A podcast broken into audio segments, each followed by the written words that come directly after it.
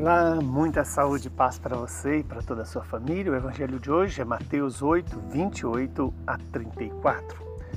Naquele tempo, quando Jesus chegou à outra margem do lago, na região dos Gadarenos, vieram ao seu encontro dois homens possuídos pelo demônio, saindo dos túmulos. Eram tão violentos que ninguém podia passar por, ele, por aquele caminho. Eles então gritaram: Que tens a ver conosco, filho de Deus? Tu vieste aqui para nos atormentar antes do tempo? Ora, a certa distância deles, estava pastando uma grande manada de porcos. Os demônios suplicavam-lhe: Se nos expulsas, manda-nos para a manada dos porcos. Jesus disse: Ide. Os demônios saíram e foram para os porcos, e logo toda a manada atirou-se monte abaixo para dentro do mar, afogando-se nas águas. Os homens que guardavam os porcos fugiram e, indo até a cidade, contaram tudo inclusive o caso dos possuídos pelo demônio. Então, a cidade toda saiu ao encontro de Jesus e, quando o viram, pediram-lhe que se retirasse da região deles. Palavra da salvação. Glória a vós, Senhor. Estamos diante de uma palavra que tem o poder de nos iluminar, de nos dar sentido para a vida.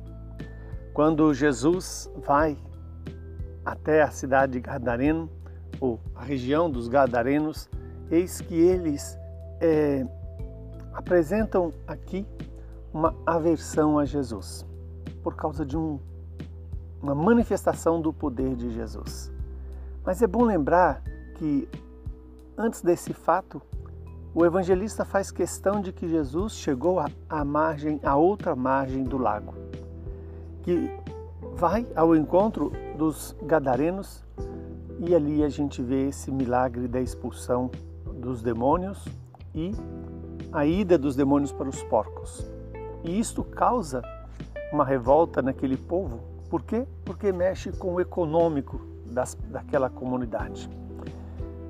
Demônio que destrói, o demônio que leva à morte uma manada de porcos. Isso faz com que as pessoas prefiram é, excluir Jesus da sua região do que acolhê-lo. E muitas vezes isso pode nos acontecer. Por causa das nossas preocupações mundanas, excluir Jesus da nossa vida. Que Deus nos conceda essa graça de acolher Jesus e permitir a Jesus que Ele expulse de nós tudo aquilo que não nos leva a Deus, tudo aquilo que nos separa de Deus. Que o Deus de misericórdia seja a nossa força, seja o nosso ânimo, seja a razão da nossa vida. Que o Deus de misericórdia livre-nos de tudo aquilo que nos exclui de Deus ou da vida eterna e nos faça acolher Jesus, que vem a nós todos os dias, na palavra, na Eucaristia, nos sacramentos né? e também na vida dos irmãos. Que esse Deus que tem o poder de expulsar o mal, expulse de nós aquilo que nos afasta do Senhor. Abençoe-nos o Deus Todo-Poderoso, que é Pai, Filho e Espírito Santo. Que o Senhor seja a nossa força e o nosso ânimo a cada dia de nossas vidas.